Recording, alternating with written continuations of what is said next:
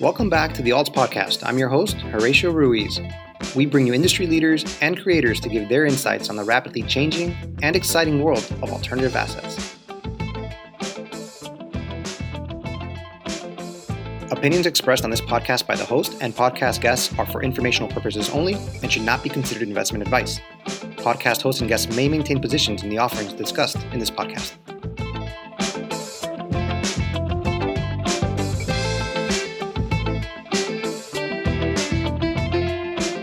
Welcome to the Alts Podcast. I'm Horatio Ruiz, and today's guests are Kalshi co-founders Luana Lopez Lara and Tarek Mansour.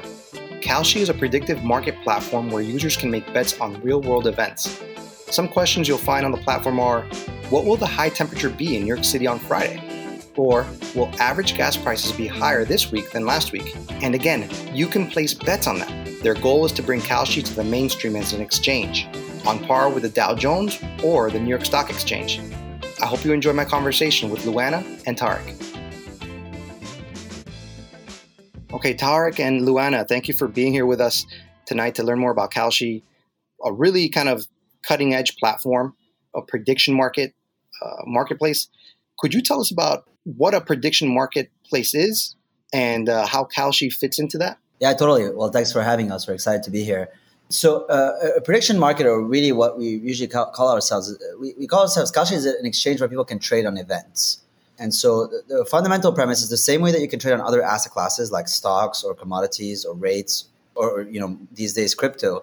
We're creating an asset class called event contracts where people can trade directly on whether events are going to happen or not. So basically you can buy yes and no shares on whether things like, will Brexit happen, will it rain tomorrow, or will COVID get worse next quarter? And the novelty about Kalshi is that we're the first to manage to get federally regulated by the CFTC to offer these types of event contracts.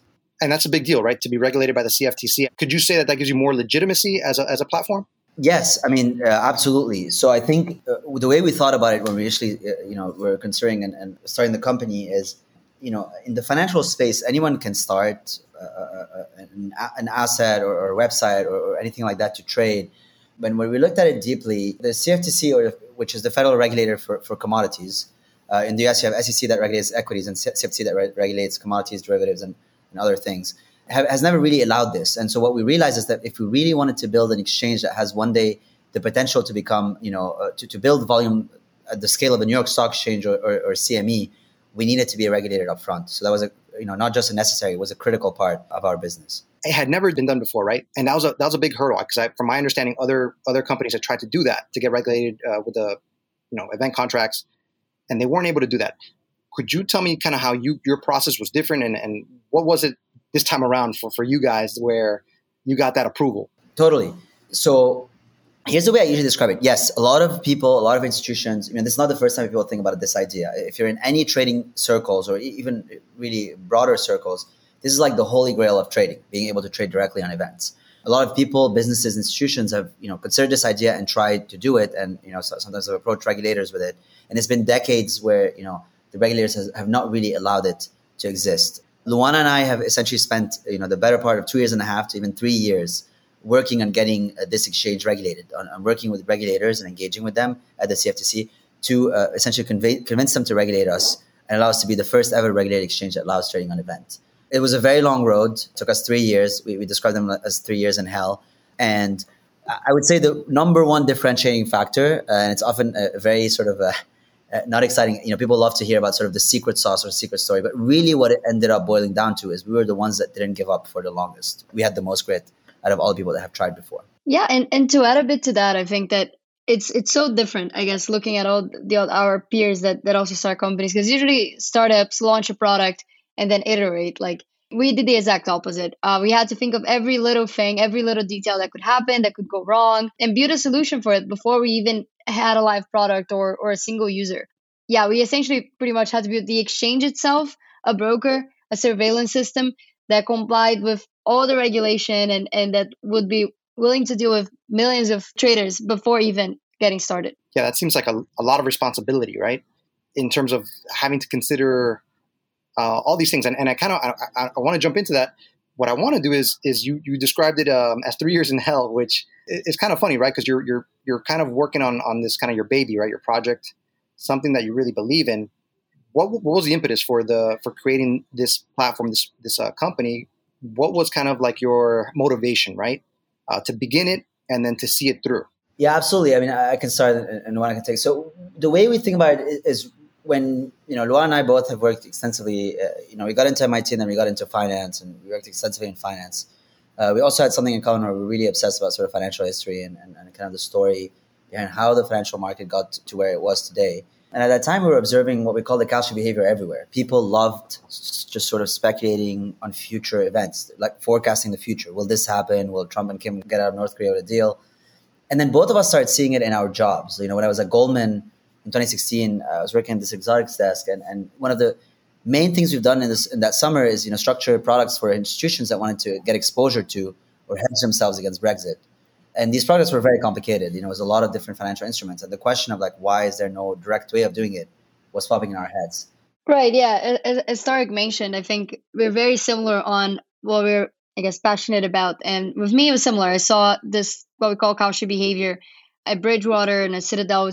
Most of their investments are thesis-driven investments on specific events. So, like, what will happen with specific central banks? What will happen with rates and things like that? And they would trade based on it. But there was nowhere to do it directly. And what really Kalshi is about is to bridging that gap. Is you have a conviction, you have an opinion on an event, and you should be able to have a trade on it directly, and it should be accessible to everyone, not just the Bridgewaters and the Citadels of the world. So if I'm hearing it correctly, you know, these other financial institutions are basically trading equities, right? Securities based on real-time events, right? Events that can impact a security or a company, let's say, one way or another, whether it's good or bad. So they're kind of indirectly trading. And then you thought, hey, why not? I know it's not the first time it's been created, but you said you thought there's got to be a better way of actually trading directly into the events. Is that right? Yes, that's absolutely correct. I mean, yeah. The way to think about it is whether you're an institution or an individual, oftentimes when you're doing active trading, how you do that is you first come up with an opinion about a future event. You know, for example, I think COVID is going to get better this fall. And then you figure out, okay, how do I trade on this? Right? You might buy options or swaps, or you could buy a stock. You know, for example, if you're trading on Robinhood, you buy Marriott stock because, you know, COVID is get better, then there's more demand for hotels, then, you know, you buy Marriott. But that's very indirect because Marriott stock has a lot of other factors that impacts it. You might be right about your opinion. COVID could get better, but Marriott stock could still go down because maybe, I don't know, the CEO got fired. There's been other issues. We allow people to come directly to Kalshi and, you know, buy yes on will COVID get better. And that's where the directness or kind of the elegance of this asset class comes from. Okay, awesome. So going on that, you guys, you know, you graduated from MIT, and then you're working at two different financial institutions, and you're kind of noticing an opportunity, right? Did you guys keep in touch?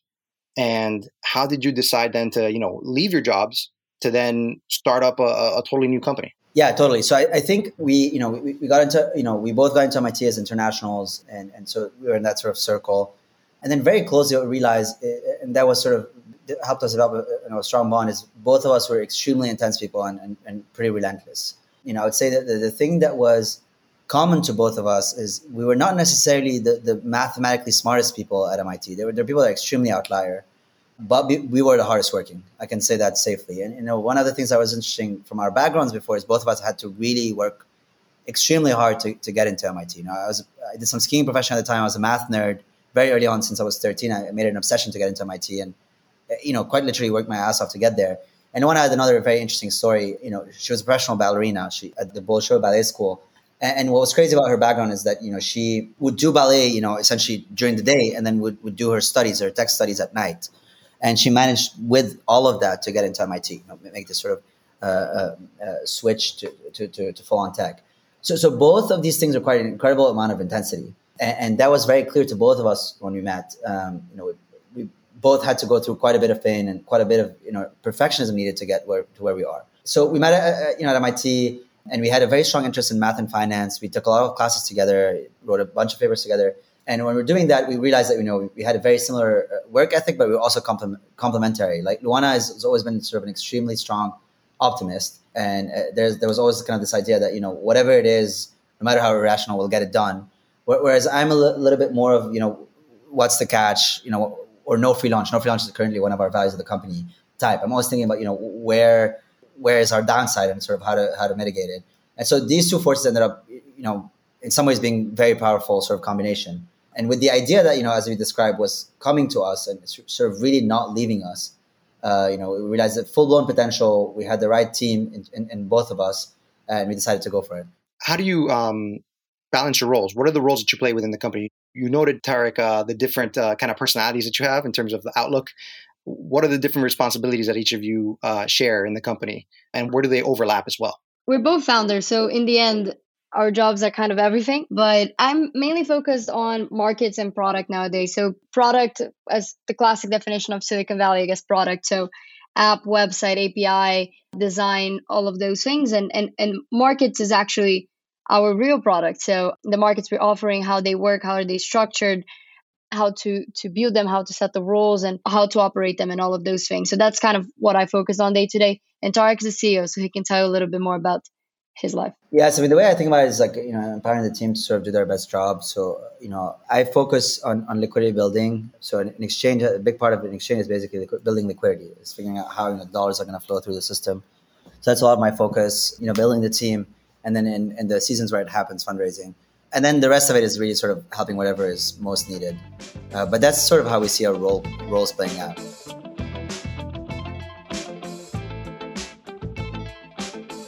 Yeah. Okay. So let's get into the liquidity. And I wonder if at the heart of a company like Kalshi, right, that the liquidity comes from obviously the users. And how do you attract the users? And at the heart of what you do is basically you ask a question, and it's the answer is either yes or no based on the contract, which is simple and yet so complicated at the same time. My fascination is how are the questions developed, right? So it's a two-part question. How are the questions developed? How are they kind of vetted?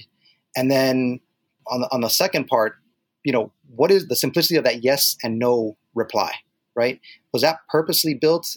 Did you go through different iterations of it?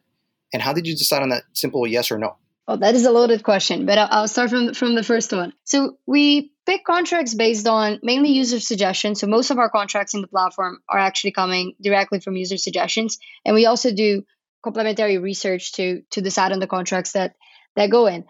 And then we actually have an internal team that we call the markets team, but they're actually the two top debaters in the country. They are the actually international debate champions that really their role is which markets should we invest in, which market should we put the time and the effort to bring forward. So that's a lot of just internal debate in the team. And what we're looking for are things obviously like, are these contracts relevant right now? Are they in the news? How much volume do you think they're going to get? And also really about the structure of them, like, how would the rules work? What would be the different strikes, expirations? Which settlement sources would we have? How is the data? Is it reliable or not? So that's really the contract formulation. And after we decide that we really want to do a contract, then it goes through a legal, I guess, process that they also do on writing pretty much a 40 to 60, I would say, page document for every single market, outlining exactly how the contract works. So 7 or 8 of those pages are actually on our website for each of the contracts we list. But most of the work goes into these confidential pages that explain how the market works and manipulation concerns and things like that. Tarek, do you want to talk about the rest of the questions? And just as a refresher, I'm talking about liquidity, right? Users are going to be drawn to interesting questions and also questions maybe that they can in some ways relate to, and also kind of ease of participation. I don't know how much of that is taken into consideration, because I imagine if you have these, you know, high kind of minded questions, that people probably aren't going to participate as much. But then you also want to have some stuff that sparks conversation, right? You have, like you mentioned, these debate champions on your team, which must be cool, because then that means that there's got to be something worth debating, you know? Yeah, no, exactly. And I think I forgot the yes, no part of your question, but a lot of it is exactly that. Event contracts, they are meant to be simple, and they are powerful because they are simple and we can gather so many people can have access to this and understand it so easily. And yeah, and sparking conversation is a big part of it. And I think the yes, no question is really the natural form of these contracts. When you're thinking about whether there'll be hyperinflation this year, it's really a yes, no proposition. Do you believe this is true or do you not believe that? So that is the natural format. We are experimenting with maybe adding other formats in the future, but the yes, no is really the heart of event contracts. And talking about liquidity, it's actually interesting how events are actually different from other asset classes, because events begin and they end. So the starting up again, it's almost like we have a lot of mini IPOs every day of like different events that we're launching. And building liquidity is a challenge, but it's also becomes a lot more, I guess, a lot easier for small funds or small market makers or even individuals that want to provide liquidity to really have an edge and be able to do that on Kalshi and profit on spreads. But I'll let Tarek talk more about that. Yeah, totally. I mean, I think Luana addressed the question. You know, with respect to liquidity, the way we're thinking about it is it works like an exchange, right? So the way it works is similar to the New York Stock Exchange, where you know people are trading against each other, and so you know if let's say I'm taking the yes side of the equation, someone else is taking the no side, and that's how the matching engine works. It matches the two. We can get into specific details, and so the idea is you know getting more and more users on the exchange, but also you know what we call market makers. These market makers are essentially people that take the two sides, both yes and no's, and are always like basically, you know, staying on the exchange, quoting the two sides and making money via spread, which is similar to how, you know, any type of exchanges work, whether it's the New York Stock Exchange, other options, trading exchanges, commodities exchanges, or even crypto these days. But that's really the idea. Yeah. And to add a little bit on what I said before about the news and the filing, I think another one of our big challenges is how fast can we actually put these contracts out, right? Because news and the world moves so fast. So Omicron, for example, it started in the news and it was a major, major risk to everyone a couple of days later. So we're always like on a clock having to, we do this, we launch new contracts almost like every day. And like we're able to go from idea of a contract to it being on the platform in around 2 days, 1 to 2 days. So it's definitely super exciting. Yeah. And you mentioned that a lot of the questions are sourced from just people on the platform or users. Are they just shooting you like DMs on Twitter or sending you emails? How do you source those? That's a great question. So pretty much any way any user can communicate with us, we take suggestions, but we have a specific form on the website that you can submit suggestions, but also any Twitter, just emailing support@kalshi.com, Twitter DMs, also mine or Tarek Twitter's DMs. Yeah, even sometimes they just tag us on Twitter and it ends up being a market. That's awesome. And so talking about the users, who do you find, I don't know if you've done any market research on who it is that's using the platform. Is it people that, like you mentioned, are market movers, right, that are using your exchange as kind of a hedging, just like they would at a stock market? Or are they people that are kind of new to this idea of, you know, placing a bet, but it's familiar because it's not like a sporting thing. They're actually betting on real life events. Like, are you onboarding new users to this kind of, let's call it a prediction market, right?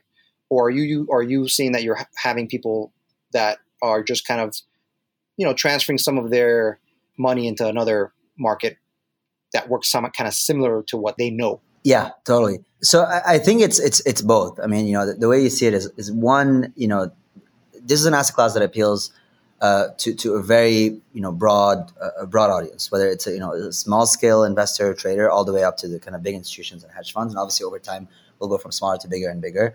I think the way to think about sort of the mix of the two today is, you know, so there's a lot of people that trade on traditional asset classes like stocks or options or other that, you know, are allocating a portion of their portfolio for this because, you know, it's easier for them to develop an opinion.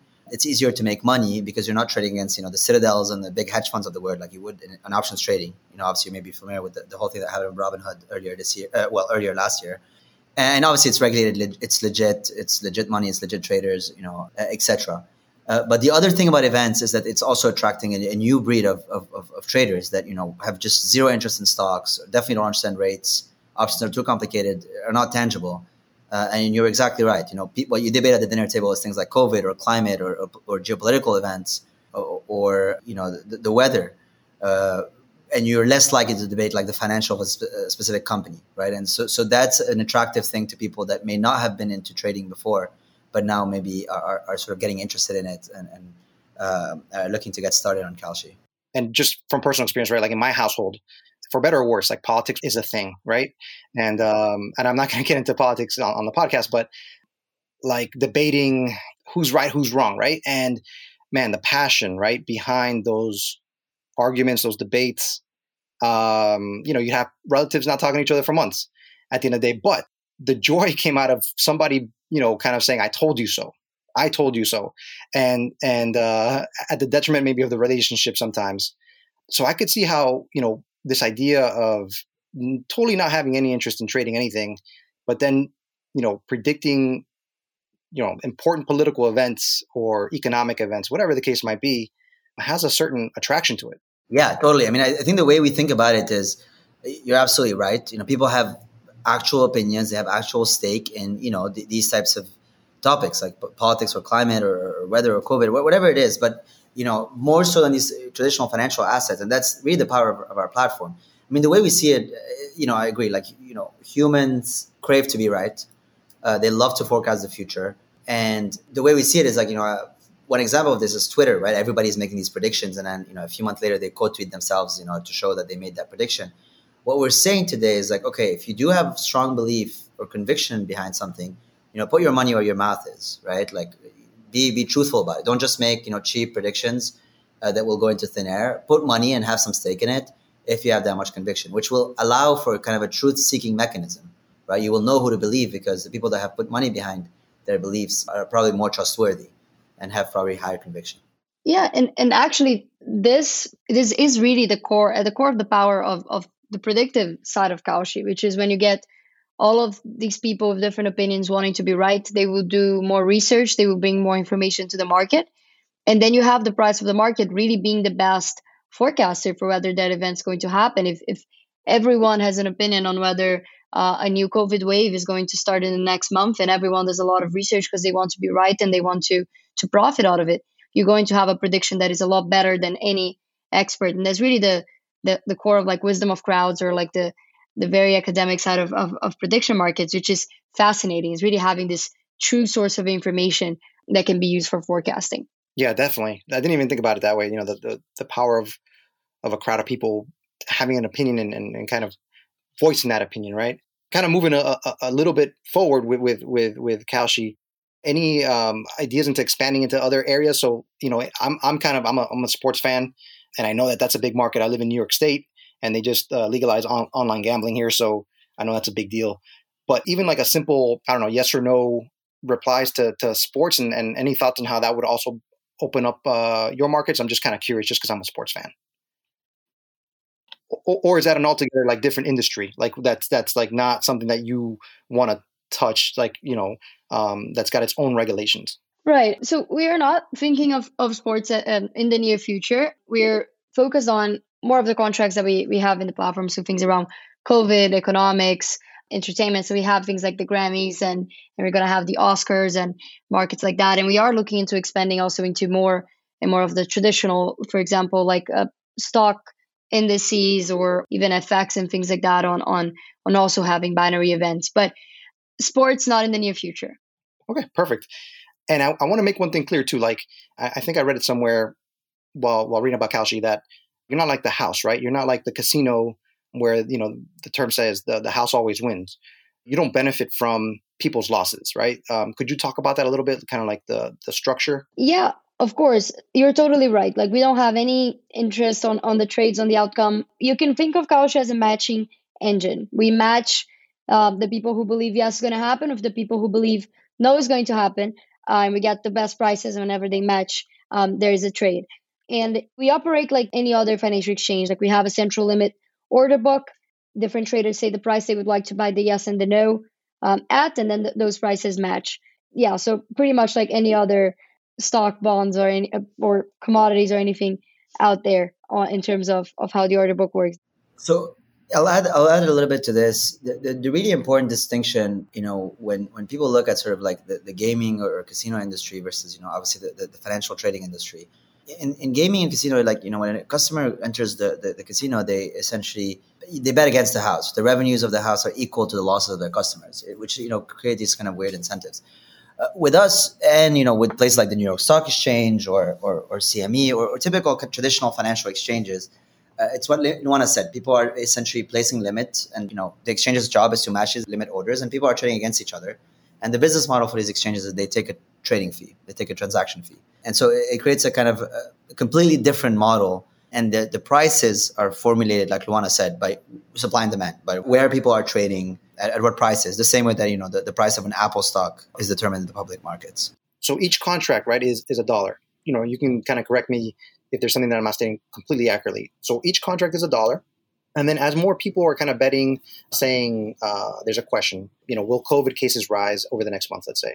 And so as people are betting yes, more and more people are betting yes, the cost of that, right, goes up. And then the payout becomes less, right? So let's say, it's overwhelming the number of people that say yes, it's going to increase over the next month. It's going to cost you 99 cents per contract. And then the payout, if you're right, is going to just be kind of $1. However, if by some chance you're wrong, you lose your 99 cents, for that one person, and to that person that bet 1 cent on no, and you can buy as many of these contracts as you're allowed. Is that correct? Yeah, so the payout mechanics are correct. The price formation mechanics, I'll sort of elaborate a bit. So it's not just about the number of people trading. So the way it works is trader A, let's say Tarek and Luana are trading on the exchange. I come in and I say, I want to trade on, let's say, the question like, will COVID hit 1.5 million daily cases? Will we have 1.5 million daily COVID cases in a day, right? And I think yes. What each one of these yes contracts will pay out is $1 if it does happen, and $0 if not. And the no is the opposite. And the way I would decide is like, let's say I want to buy 100 shares and I want to buy them at price, maybe I think that there's a 40% chance, so at price 40 cents. So that's what the limit order is. I'm going to place it on the order book, right? And now someone else, maybe Luana, wants to buy no. Her no shares will get matched with the yes shares if she buys at 60 cents. And this is where we have a trade, right? So let's say I managed to buy from different traders 100 shares at price 40 cents, I'm going to pay $40. If I end up being in the money, if the event happens, I'll gain $100 with a net profit of $60, right? Now, obviously, if a lot of people think that the probability is higher and higher, a lot of people might be willing to buy at higher prices, like 40, maybe it goes to 60, maybe 70, maybe all the way to 99, because people are placing limit orders at higher and higher prices because they think the probability is higher. If you think the probability is 99%, you're willing to buy at a price all the way up to 99%.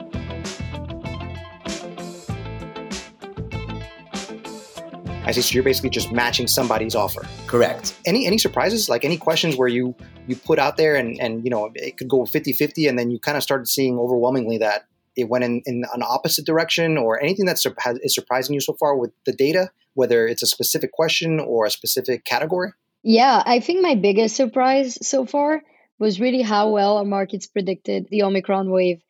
We had some markets for some time, I think, whether a variant of high consequence would emerge, or like if the percentage split between Delta and another variant. So the question was pretty much, will another variant pick up? And by early December, we saw like a wave of traders really going and taking the side that Omicron would be a huge wave. It would be the dominant variant, and it would be like an insane amount of cases by the new year. And at the time, in the office, we were like, wow, that's crazy. No way. Like, they're thinking more than like 600, 700,000 of cases by the new year. That's crazy. We thought they were crazy mispricings. And the market was completely right. Like the media was saying how contagious this was, but obviously like it was in another proportion. So it surprised us at all. But I think that's really the power of our markets. But one that we are watching very closely right now is actually the Fed rate for the March FOMC meeting. Because traders are predicting that there's only right now a 3% chance that it's trading at 3 cents, that there's a 0.5 point hike in the March meeting, even though there's a lot of news right now saying that it's a real possibility. So we're really trying to see if who is right now, the media or the Kalshi markets. I would definitely bet that the markets are right, but we'll have to wait and see. Yeah, and correct me if I'm wrong. I'm not totally ingrained in the news, but they've given suggestions, right, or hints that they are going to raise the rates. Or at least that's what the media is reporting, right? Yeah. So I think the market is pretty confident that they will raise rates. We actually have markets for every FOMC meeting. So you can really get the type of exposure and opinion that you have on how that rate hike is going to happen. But the market doesn't think that it will be like a 0.5. The market doesn't think it's going to be a base of 0.75 in the March meeting. They think it'll probably be less. So I think the real contention there is like how big of an increase it's going to be in the March meeting. Yeah. Any other questions that are kind of like I really like the weather questions, like will the high in New York City reach 40 degrees, right, or whatever the case might be. And I wonder what counts, because you do stress on your website you have to read the contract and the terms of the contract. And it's kind of, so I went in and I was like, okay, so New York City is 5 boroughs, right? Mm-hmm. But the contract was very specific. It was about the high temperature taken from Central Park. And there were a couple of other stipulations, but then, so that makes it a little bit different, right? Because a lot of times the recorded temperature in Central Park is a lot different than the temperature in Brooklyn or the Bronx or wherever the case might be. So I'm kind of interested in those details of the contract, mm-hmm. and even how something like the weather, right, just predicting the high comes with its own little, backstory. Yeah. And every one of our contracts is a legal document. So it is our job to make sure that things are going to be determined in a fair and right way. And that really means going very deep into the rules to know exactly which geographical location we're going to use to settle and which website do we trust them.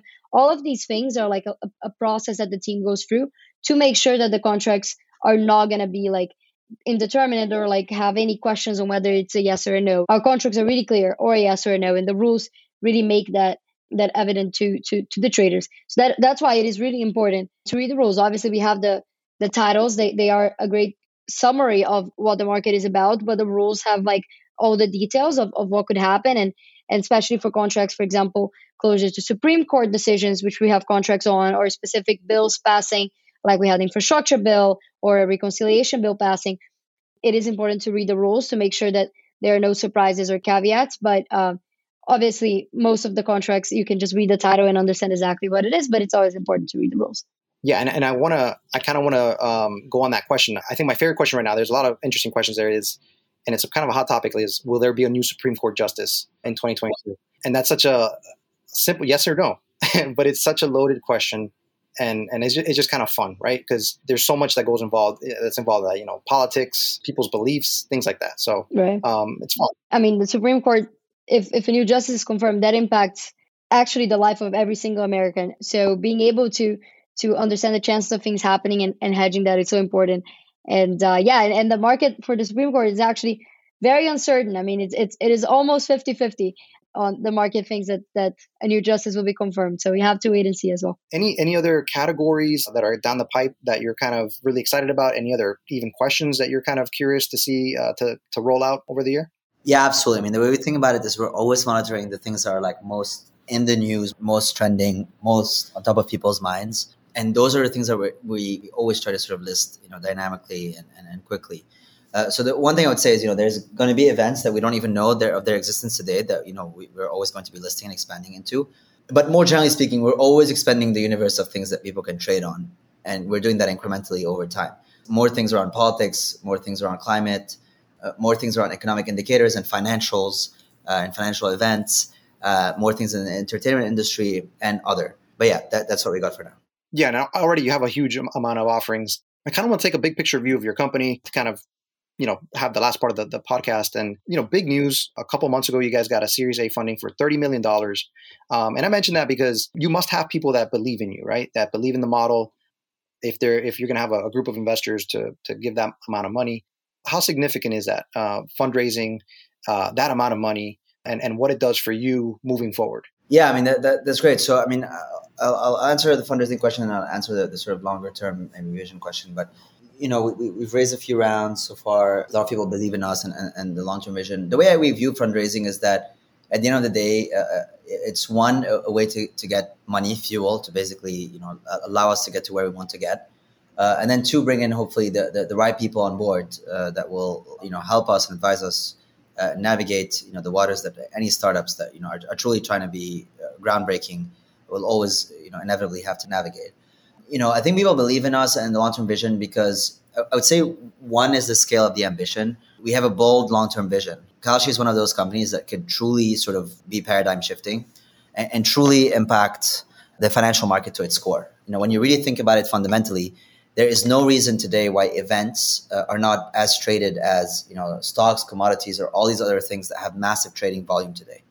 Right? If you look at the interest rate swaps market, it's a $500 trillion market yearly. And that's for an asset class that, barely anyone even knows about. You're talking about events here, the things that, really are the most tangible to people or institutions worldwide. So there's, truly the sort of the size of the opportunity here is truly tremendous. And I think we've built the right team to get us there. When you think about the future, what this could look like in 10 years, we usually visualize or imagine a future where essentially every time someone has an opinion about a future event, the first reflex they have is to buy event contracts. Right? Either because they have an opinion, they want to get exposure to that event, or because they want to hedge their risk with respect to that event. And I think that would be a very powerful world to live in. And I want to clarify something too, because you mentioned the stock market. that's all you can do, right? You could just basically say yes or no, right? Put your money down in one of those two options. Would there ever be a situation where, you know, people can be doing, can be shorting or longing a prediction? I don't know, trading on derivatives like they do in the stock market? Because, you know, a lot of times, you know, from the outside looking in, that seems to me like it makes the gains fantastic, maybe sometimes too fantastic, and it makes the losses a little too dramatic as well when you have these players that are kind of manipulating the market. Is that something that concerns you moving forward, you know, as you develop a marketplace? Yeah, totally. I mean, you know, over time, you know, we will potentially look into things that are like linear, not necessarily yes and no, but, you know, you just trade in like, you know, the climate and how it's going to, and you get paid linearly based on where, you know, it's going to land, or COVID cases or other things. So that's definitely something we're considering. With respect to the silver manipulation question, I mean, I think, look, manipulation is a risk for any type of market, right? And any market, anywhere, there's always bad actors that try to manipulate or you know, threaten market integrity.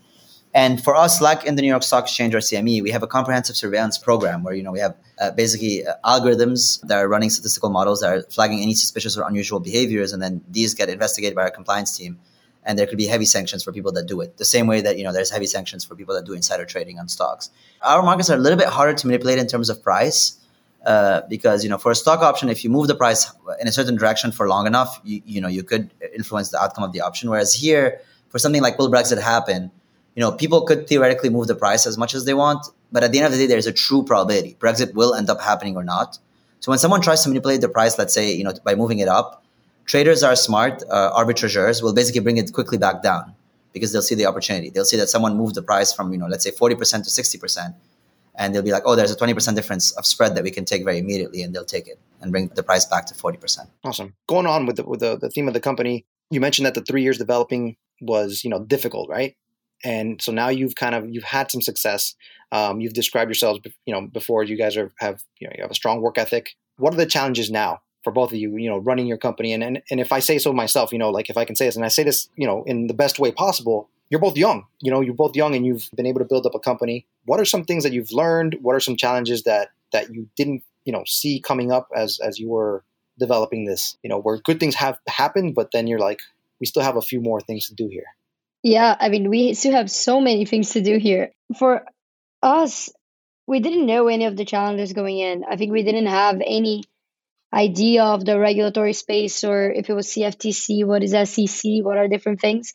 And we kind of just took it a challenge at a time. And for us, I think in the beginning, when we were trying to understand the landscape, we're like, okay, let's call 60 lawyers in a day, try to get one to explain to us this entire situation. Everyone thought that we were crazy. And it's just about going one step at a time into the challenges and what's coming next. I think for us now, I think it's really about, we are in the process of learning as much as we can from the users and what do they like to trade on, what works, what has liquidity, what are the markets that work the best, and then really scaling this. I think building an exchange is very hard because, as you mentioned before, there's a liquidity piece and there's all these other pieces that have to come together at the same time with the new users for the exchange to really pick up. So putting all those pieces together and really aiming for the volumes that like the likes of CME and the New York Stock Exchange has is going to be a long and very, very hard process. I think that the next couple of years will likely be harder than the regulatory piece in terms of building this exchange from scratch. Totally aligned there. I think there's a certain naivete that comes with being younger. I think that is quite a powerful driving force. You know, I think not knowing how crazy the mountain to climb is a positive thing, counterintuitively, because, you know, it's a little bit like, I would say, you know, when you're like hiking, you know, very common advice is to tell you not to look up, not to look at the whole road because of how long the road is going to be.